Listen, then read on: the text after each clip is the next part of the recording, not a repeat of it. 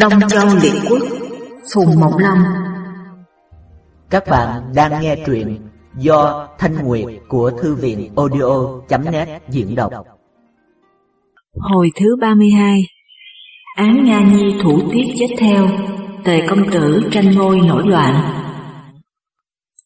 Lúc về già, Tề Hoàng Công trái với lời dặn của Quản Di Ngô, lại dùng dịch nha thủ điêu già khai phương. Bảo Thúc Nha can ngăn không được, quất lên mà chết. Từ bấy giờ ba người ấy lại càng không sợ hãi gì nữa, khinh Tề Hoàng Công già nua không làm gì được, mới thông đồng nhau mà chuyên quyền. Bấy giờ có một người nước trịnh tên là Tần Hoảng, tên tự là Việt Nhân, làm thuốc giỏi lắm sang ở đất ly thôn nước Tề, bởi vậy mới gọi là Lư Y. Lúc Tần Hoàng còn nhỏ mở một nhà quán xá có trường tăng quân đến trọ, Tần Hoảng biết là người khác thường, không lấy tiền trọ.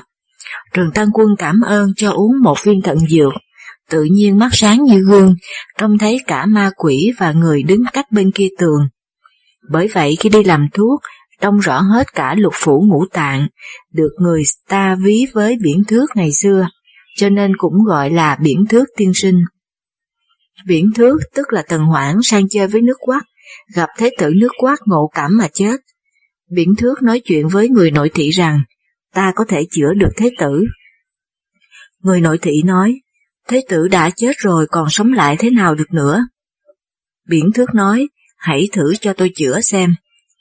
Người nội thị vào báo với vua nước quát, vua nước quát cho triệu biển thước vào. Biển thước sai học trò là Dương Lệ đem cái kim đá chích cho thể tử. Được một lúc, thế tử sống lại. Biển thước lại cho thuốc chén, hơn hai tuần nữa thì khỏi hẳn. Từ bấy giờ biển thước nổi tiếng có tài cải tử hoàng sinh. Biển thước đi chơi khắp thiên hạ, cứu được nhiều người lắm. Một hôm đi đến đất Lâm Tri, vào ý kiến Tề Hoàng Công, nói với Tề Hoàng Công rằng, chúa công có bệnh ở thớ thịt, nếu không chữa thì thành ra bệnh nặng. Hoàng Công nói, tôi chẳng có bệnh gì cả. Biển thước lui ra, sau năm ngày lại vào ý kiến nói với Tề Hoàng Công rằng, bệnh chúa công đã ở mạch máu, làm thế nào cũng phải chữa. Hoàng công không trả lời, sau năm ngày nữa lại vào ý kiến nói với Hoàng công rằng, bệnh chúa công đã ở trong ruột và dạ dày rồi, phải chữa ngay đi. Hoàng công lại không trả lời. Biển thước lui ra. Hoàng công than rằng, tệ quá, thầy thuốc chỉ nghề hay vẽ trò, người ta không có bệnh mà cứ bảo là có bệnh. Qua năm ngày nữa, biển thước lại vào ý kiến tề Hoàng Công, vừa trông thấy nét mặt Hoàng Công đã vội lui ra mà bỏ chạy. Hoàng Công sai người hỏi, biển thước nói, bây giờ bệnh chúa công đã vào đến tủy rồi, bệnh ở da thịt còn xoa thuốc được, bệnh ở mạch máu thì còn tiêm thuốc được, bệnh ở ruột và dạ dày còn uống thuốc được, nay bệnh đã vào đến tủy thì dẫu trời cũng không chữa được nữa, bởi vậy tôi không nói mà lui ra. Lại qua năm ngày nữa, Hoàng công quả nhiên ốm nặng, sai triệu biển thước. Người nhà biển thước nói, thầy tôi bỏ đi đã năm hôm rồi. Hoàng công hối hận vô cùng, nguyên trước kia Hoàng công có ba vị phu nhân là Vương Cơ, Tử Cơ và Sái Cơ, ba người đều không có con trai. Vương Cơ và Tử Cơ đều ốm chết cả, còn Sái Cơ thì cho về nước Sái. Sau lại lấy thêm sáu vị phu nhân nữa, đều có con trai là một trưởng vệ cơ, sinh công tử vô quy, hai thiếu vệ cơ, sinh công tử nguyên, tức là tề huệ công, ba trịnh cơ, sinh công tử chiêu, tức là tề hiếu công, bốn các doanh, sinh công tử phan, tức là tề chiêu công, năm mật cơ, sinh công tử thương nhân, tức là tề y công, sáu tống hoa tử, sinh công tử ung. Còn những tỳ thiếp có con cũng nhiều, không ở trong số sáu vị phu nhân ấy, trong sáu vị phu nhân ấy chỉ có trưởng vệ cơ là hậu hạ hoàng công đã lâu. Trong sáu vị công tử thì vô khuy là nhiều tuổi hơn cả. Trưởng vệ cơ thông đồng với Diệp Nga và Thụ Diêu, nói với Hoàng Công, xin lập công tử vô khuy làm thái tử. Sao Hoàng Công lại yêu công tử Chiêu vì thấy Chiêu là người hiền, và bàn với Quản Di Ngô, đem công tử Chiêu quỷ tác cho Tống Tương Công. Khai Phương là bạn thân của công tử Phan cũng mưu việc nối ngôi cho Phan.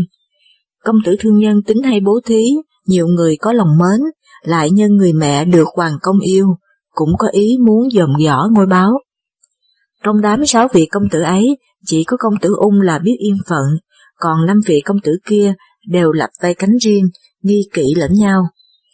Hoàng công dẫu là một ông vua anh hùng, nhưng vốn say mê tửu sắc, và nay tuổi đã già rồi, chí khí cũng đã mỏi mệt, trí lực cũng đã mờ tối, lại tin dùng lũ tiểu nhân. Bởi vậy năm vị công tử đều nói với mẹ để xin với tề hoàng công gặp làm thế tử. Hoàng công vẫn trù trừ không quyết định, đến bây giờ ốm nặng phải nằm một chỗ. Dịch nha thấy biển thước bỏ không chữa, biết là bệnh hoàng công nguy, mới cùng thủ điêu thương nghị, rồi giả cách phụng mệnh hoàng công mà yết thị ra ngoài cửa cung rằng, ta đang ốm không muốn nghe tiếng người nói, phạm các quan các công tử và thân thuộc, không ai được vào cung cả. Truyền cho thủ điêu phải nghiêm giữ cửa cung, còn dịch nha thì đem quân đi tuần phòng xung quanh. Bao nhiêu chính sự trong nước, đợi khi ta khỏi rồi sẽ vào tâu. Thủ điêu và dịch nha chỉ cho công tử vô khuy cùng trưởng vệ cơ được ra vào trong cung, còn các vị công tử khác, dẫu muốn hỏi thăm cũng không được vào. Qua ba ngày nữa, tề hoàng công cũng chưa chết, thủ điêu và dịch nha lại đuổi hết các thị vệ xung quanh, bất cứ trai gái, bắt ra ngoài tất cả, rồi đem khóa chặt cửa cung lại. Lại đắp một bức tường cao ba trượng ở xung quanh chỗ ngủ của tề hoàng công, làm cho trong ngoài ngăn cách không giao thông được với nhau. Chỉ để một cái lỗ ở dưới chân tường, sớm tối sai một kẻ tiểu nội thị chui vào để dò xem Hoàng Công đã chết hay chưa. Hoàng Công đang nằm ở trên giường muốn dậy mà không được, mới lên tiếng gọi, cũng chẳng thấy ai thưa. Hoàng Công mở to hai mắt ngơ ngác nhìn xung quanh. Bỗng nghe đánh xịt một tiếng, có người đẩy cửa sổ bước vào, Hoàng công mở to mắt nhìn xem ai, thì ra đó là người tiễn thiếp tên gọi Án Nga Nhi. Hoàng công nói, trong bụng tôi thấy đói, chỉ muốn ăn cháo, nhà ngươi đi lấy cho ta. Án Nga Nhi nói, bây giờ lấy đâu cho được cháo? Tề Hoàng công nói, được chén nước nóng thì cũng đỡ khác. Án Nga Nhi nói, nước nóng cũng không lấy đâu được. Tề Hoàng công hỏi, tại sao thế? Án Nga Nhi nói, Dịch Nha và Thủ Điêu làm loạn, nghiêm giữ cửa cung, đã đắp một bức tường cao ba trượng, làm cho trong ngoài ngăn cách, không giao thông với nhau được, còn ai đem được các thức ăn, thức uống vào đây. Tề Hoàng Công nói, nhà ngươi làm thế nào mà vào được? Án Nga Nhi nói, tiếp chịu ơn chúa công thương đến vậy nên liều thân trèo qua tường vào đây để được trông thấy chúa công lúc nhắm mắt. Tề Hoàng Công nói, thế tử chiêu ở đâu? Án Nga Nhi nói, hai người ngăn cấm không cho thế tử vào cung. Hoàng công than rằng, trọng phụ ngày xưa thật là bậc thánh, vì ta không minh nên đến nỗi cơ sự này. Nói xong, liền cố sức kêu lên một tiếng thật to rằng, trời ơi ai ngờ ta đến nỗi này. Hoàng công kêu luôn mấy tiếng hột máu ra đằng miệng, rồi bảo án Nga Nhi rằng, ta có sáu người vợ yêu và mười người con, mà không một người nào ở trước mặt cả, thành ra lúc ta chết chỉ có một mình nhà ngươi, ta tiếc ngày xưa ta không biết trước mà trọng đãi nhà ngươi. Án Nga Nhi nói, Chúa Công cứ yên lòng, một mai có điều gì tiếp xin tình nguyện chết theo Chúa Công. Hoàng Công than rằng, ta chết xuống âm phủ còn mặt mũi nào mà trông thấy trọng phụ nữa. Nói xong lấy vạt áo phủ vào mặt, rồi thở dài mấy tiếng mà chết. Án Nga Nhi thấy Hoàng Công đã chết rồi khóc lóc một hồi, muốn gọi người ngoài, nhưng tường cao, gọi bên ngoài cũng không nghe tiếng được. Muốn trèo ra tường, thì phía trong tường không có chỗ nào mà bám chân. Nghĩ quanh nghĩ quẩn lại thở dài mà than rằng, ta đã nói xin chết theo chúa công thì ta phải chết, còn việc khâm liệm không dịu gì đến ta cả. Nói xong, liền cởi áo trùm lên thi thể tề hoàng công, bưng hai cánh cửa sổ mà đậy lại, rồi ngồi dưới chân giường lại mấy lại mà khấn rằng, xin linh hồn chúa công chớ đi xa vội, đợi thiếp theo cùng. Khấn xong đập đầu vào cột vỡ ốc ra mà chết. Đêm hôm ấy đứa tiểu nội thị chui vào, trông thấy ở dưới chân cột máu chảy lên láng, có một cái thây người chết. Giật mình kinh sợ vội vàng bỏ ra, báo với thủ điêu và dịch nha rằng, chúa công đã đập đầu vào cột mà tự tử rồi. Thủ diêu và dịch nha không tin, sai bọn nội thị đục rộng tường ra, rồi hai người thân hành vào xem, thấy một thi thể đàn bà, thì giật mình sợ hãi. Trong đám nội thị có người nhận được mặt án Nga Nhi mới nói với thủ Điêu và Dịch Nha rằng đây là thi thể của án Nga Nhi. Lại mở hai cánh cửa ở trên đầu giường, thấy thi thể tề Hoàng Công, không biết chết từ bao giờ. Trụ Điêu bàn đến việc phát tan, Dịch Nha nói, thông thả, ta hãy nên tôn lập công tử võ khuy đã, rồi sau sẽ phát tan thì mới khỏi tranh nhau được.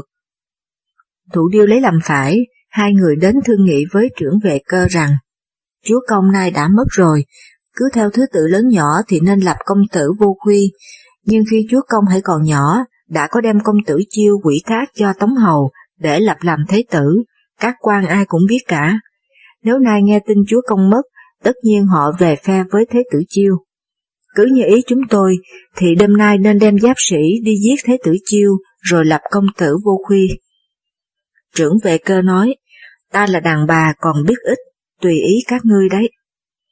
Bấy giờ thủ điêu và dịch nha đem quân đến Đông Cung định bắt Thế tử Chiêu. Thế tử Chiêu từ khi không được vào cung hỏi thăm, có ý buồn bã.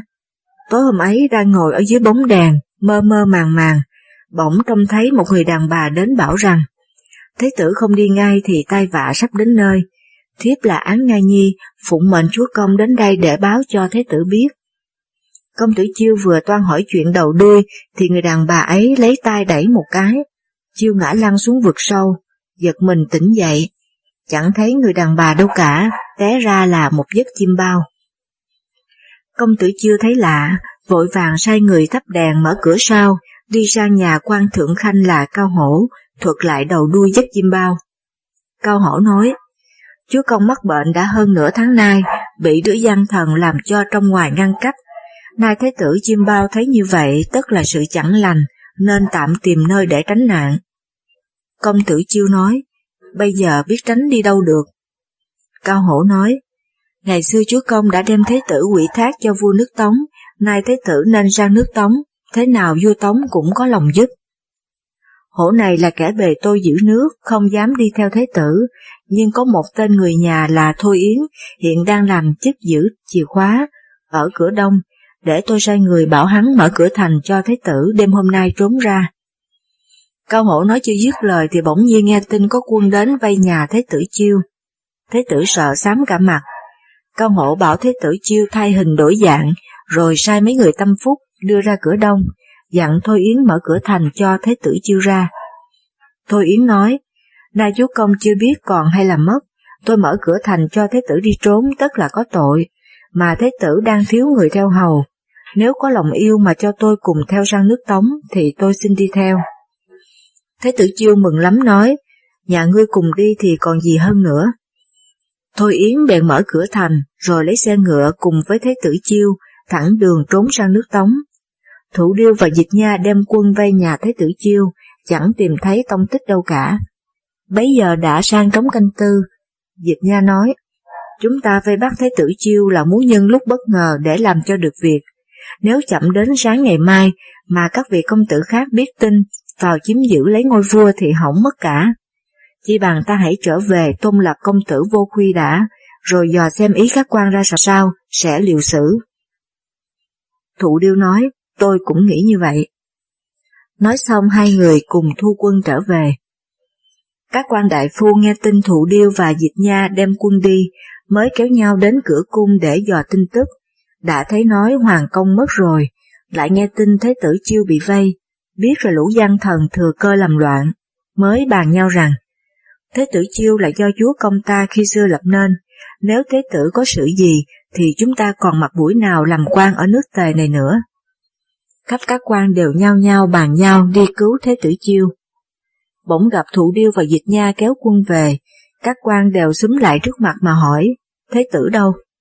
Dịch Nha chắp tay vái mà đáp lại rằng, Thế tử Vô Khuy hiện đang ở trong cung.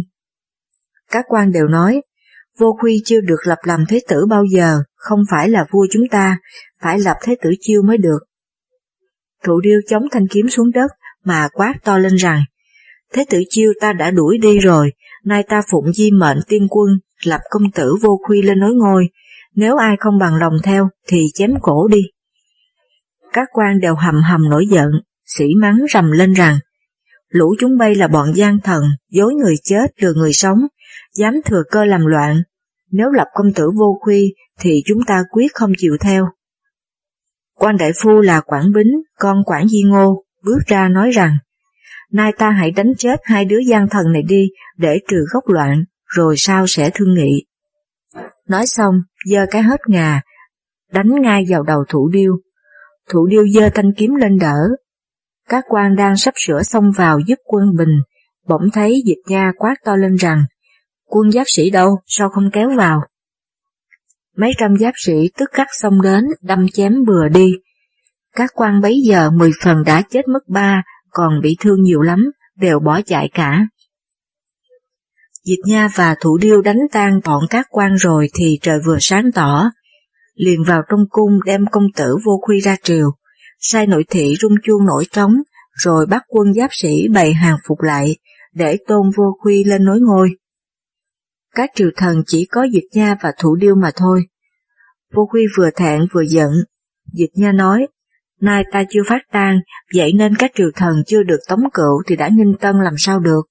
Việc này nên phải triệu họ cao và họ quốc đến mới sai bảo các quan được. Vô Huy theo lời, mới sai nội thị đi triệu họ cao và họ quốc. Nguyên quốc ý trọng và cao hổ là hai vị đại thần có sắc mệnh của thiên tử, nối đời làm chức thượng khanh, trong hàng các quan ai cũng kính phục. Bởi vậy vô khuy mới sai người đến triệu. Cao và quốc biết là hoàng công đã mất rồi, tức khắc mặt tăng phục đi vào triều.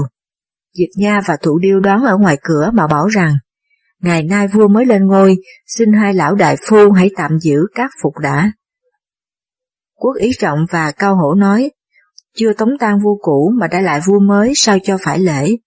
Trong các công tử, ai chẳng phải là con của tiên quân, lão phu này có ý gì đâu, hễ ai làm chủ được việc tang thì lão phu xin theo. Dịch Nha và Thủ Điêu im lặng, không nói gì được nữa. Quốc ý trọng và cao hổ khóc rầm lên rồi trở ra. Vô Khuy nói, nay chưa phát tang mà các quan lại có ý không phục, thì biết làm thế nào? Thủ Điêu nói, công việc ngày nay cũng như bác hổ, hễ có sức khỏe thì được, xin chúa công cứ ngồi yên, chờ khi các công tử vào triều, ta sẽ lấy binh lực mà hiếp bức. Vô Khuy nghe lời, trưởng vệ cơ bắt các nội thị trong cung đều mặc quân trang cả, các cung nữ có người cao to lớn khỏe mạnh cũng bắt mặc quân trang, chia làm hai đội, một đứng ở tả vu, một đứng ở hữu vu. Khai Phương nghe tin Dịch Nha và Thủ Điêu tôn lập vô khuy, liền bảo công tử Phan, con nàng các doanh rằng, Thế tử chiêu bây giờ không biết đi đâu, nếu vô khuy được lập thì công tử lại không đáng lập hay sao? Nói xong, liền cùng với công tử Phan đem quân vào chiếm điện bên phải. Công tử Thương Nhân, con nàng mật cơ, cùng với công tử Nguyên bàn với nhau rằng, chúng ta cùng là máu mũ của tiên quân cả, cơ nghiệp Giang Sơn ai cũng có phần. Nay công tử Phan đã chiếm điện bên phải thì chúng ta cũng chiếm điện bên trái. Hễ thế tử chiêu về đây chúng ta sẽ nhường, bằng không chúng ta nhất định bắt chia nước tề ra mới được.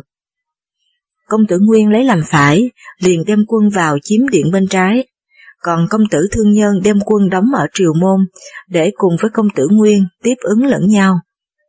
Dịch Nha và Thủ Điêu sợ thế ba vị công tử không dám ra đánh.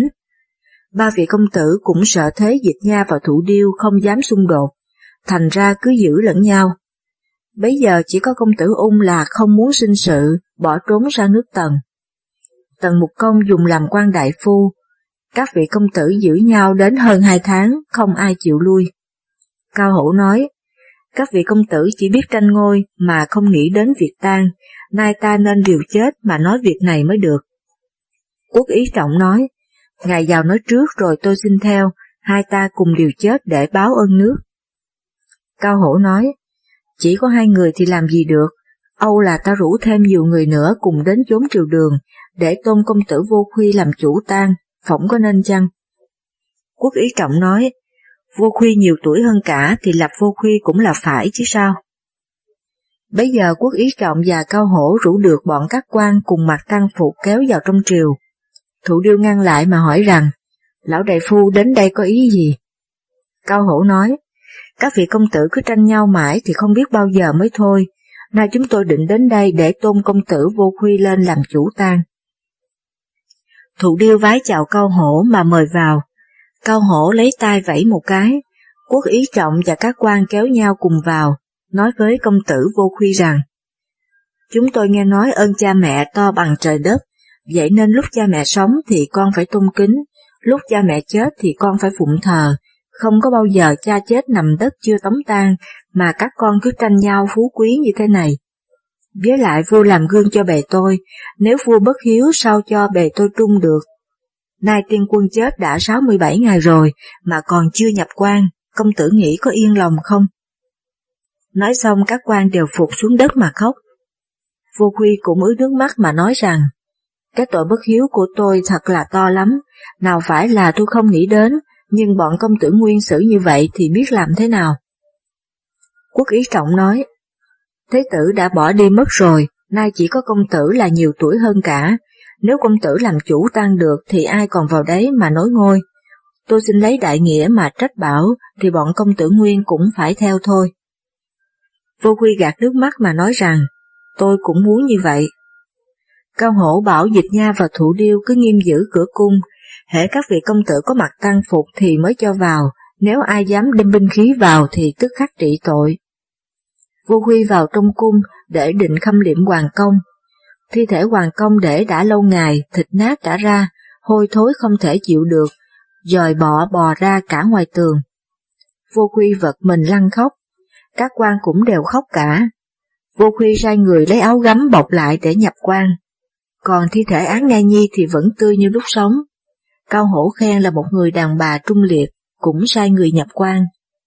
Cao Hổ và các quan tôn vô khuy đứng làm chủ tang, rồi đêm hôm ấy cùng ngủ cả ở bên đinh cửu hoàng công. Công tử Nguyên, công tử Phan và công tử Thương Nhân nghe tin các quan đã khâm liệm hoàng công và tôn vô khuy lên làm chủ tang, biết là không thể nào tranh nổi, cũng đều rút quân về và mặc tang phục để vào cung. Thế tử chiêu chạy sang nước Tống vào ý kiến Tống Tương Công, sụp lại ở dưới đất, thuật lại những chuyện dịch Nga và thủ điêu nổi loạn. Tống Tương Công bèn họp các quan lại mà hỏi rằng, ngày xưa Tề Hoàng Công có đem công tử chiêu quỷ thác cho ta để lập làm thế tử, thấm thoát đã 10 năm trời, ta vẫn còn đinh ninh nhớ trong lòng. Nay dịch Nha và thủ điêu làm loạn mà đuổi thế tử chiêu, ta muốn hội các nước để đem quân giúp cho thế tử chiêu về nước. Nếu làm xong việc này thì ta có thể nối được cái công nghiệp bá chủ của tề hoàng công ngày trước, các ngươi nghĩ thế nào? Bỗng có một viên đại thần đứng ra mà tâu rằng, nước tống ta có ba điều không bằng nước tề, làm bá chủ thế nào được? Tống Tương Công nhìn xem ai thì tức là người thứ huynh của Tống Tương Công, tên gọi là công tử Mục Di. Năm trước nhường ngôi cho Tống Tương Công không chịu làm vua, và được Tống Tương Công cho làm chức thượng khanh. Tống Tương Công hỏi công tử Mục Di rằng, Nhà ngươi nói ta có ba điều không bằng nước tề là những điều gì? Mục Di nói, nước tề có núi Thái Sơn, bể bột hải là nơi hiểm trở, có đất lan gia, đất tức mặt là chỗ phì nhiêu, mà ta thì nước nhỏ, đất xấu, quân ít lương ít, thế là một điều không bằng. Nước tề có họ cao và họ quốc, lại có quản di ngô, ninh thích, thấp bằng và bảo thúc nha, để sửa sang chính trị, mà ta thì trong triều không có người hiền tài, thế là hai điều không bằng. Tề Hoàng Công đi đánh đông dẹp bắc, thường thấy những sự tốt lành, mà ta thì trong nước chỉ thấy những điều tai dị, thế là ba điều không bằng. Có ba điều không bằng nước tề thì giữ mình còn chẳng nổi, lấy sức đâu mà chăm lo cho người khác được. Tống Thương Công nói, ta vốn lấy điều nhân nghĩa làm chủ, nếu không cứu người mồ côi thì sao gọi là nhân, đã nhận lời người ta mà lại bỏ đi thì sao gọi là nghĩa. Nói xong, liền truyền hịch đi các nước, hẹn đến tháng giêng năm sau thì cùng hội nhau đem quân đưa Thái tử Chiêu về nước. Khi tờ hịch đến nước vệ, quan đại phu nước vệ là Ninh Tốc nói với vệ văn công rằng, không có con đích thì lập con trưởng, đó là lẽ thường nay, công tử vô khuy nhiều tuổi hơn cả, vả ngày trước có công đem quân sang giữ hộ nước vệ ta, tức là ân nhân của ta, xin chúa công chớ nên dự vào việc ấy. Vệ văn công nói, chiêu được lập làm thế tử thiên hạ ai cũng biết cả, việc giữ hộ nước vệ ta là tư ân, việc lập thế tử là công nghĩa, nếu vì tư ân mà bỏ công nghĩa thì ta không muốn. Khi tần hịch đến nước lỗ, lỗ hy công nói, Tề Hoàng Công ngày xưa đem thế tử chiêu quỷ thác cho vua nước Tống, chứ có quỷ thác cho ta đâu. Nay ta chỉ biết người nào nhiều tuổi hơn thì nên lập. Nếu Tống đánh vô khuy, ta quyết đem quân đi cứu. Đến năm sau, Tống Trương Công hội quân nước vệ, nước Tàu và nước Châu cùng giúp Thế tử Chiêu để sang đánh Vô Khuy. Vô Khuy sai Diệt Nha đem quân đi đánh, lại sai Thủ Điêu cầm quyền chính trong nước, còn Cao Hổ và Quốc Ý Trọng thì chia giữ các nơi hiểm yếu. Cao Hổ bảo Quốc Ý Trọng rằng, Trước ta lập Vô Khuy là vì bấy giờ chưa có ai đứng lên mà lo việc tang cho tiên quân, nay Thế tử Chiêu đã về, lại được quân nước Tống giúp, thì Lý Thuận mà thế mạnh lắm. Vả dịch nha vào thủ điêu giết hại các quan, chuyên giữ quyền chính, tất có ngày nên loạn, chi bằng ta trừ bỏ đi mà đón Thế tử Chiêu về, lập lên làm vua, cho các công tử khỏi có lòng dòm ngó, quả mai nước tề ta mới yên đặng.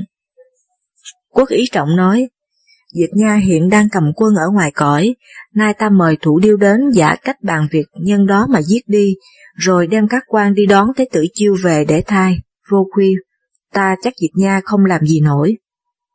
Cao Hổ nói, cái ấy hay lắm. Nói xong liền sai quân sĩ phục cả xung quanh, cho người mời thủ điêu đến để bàn việc.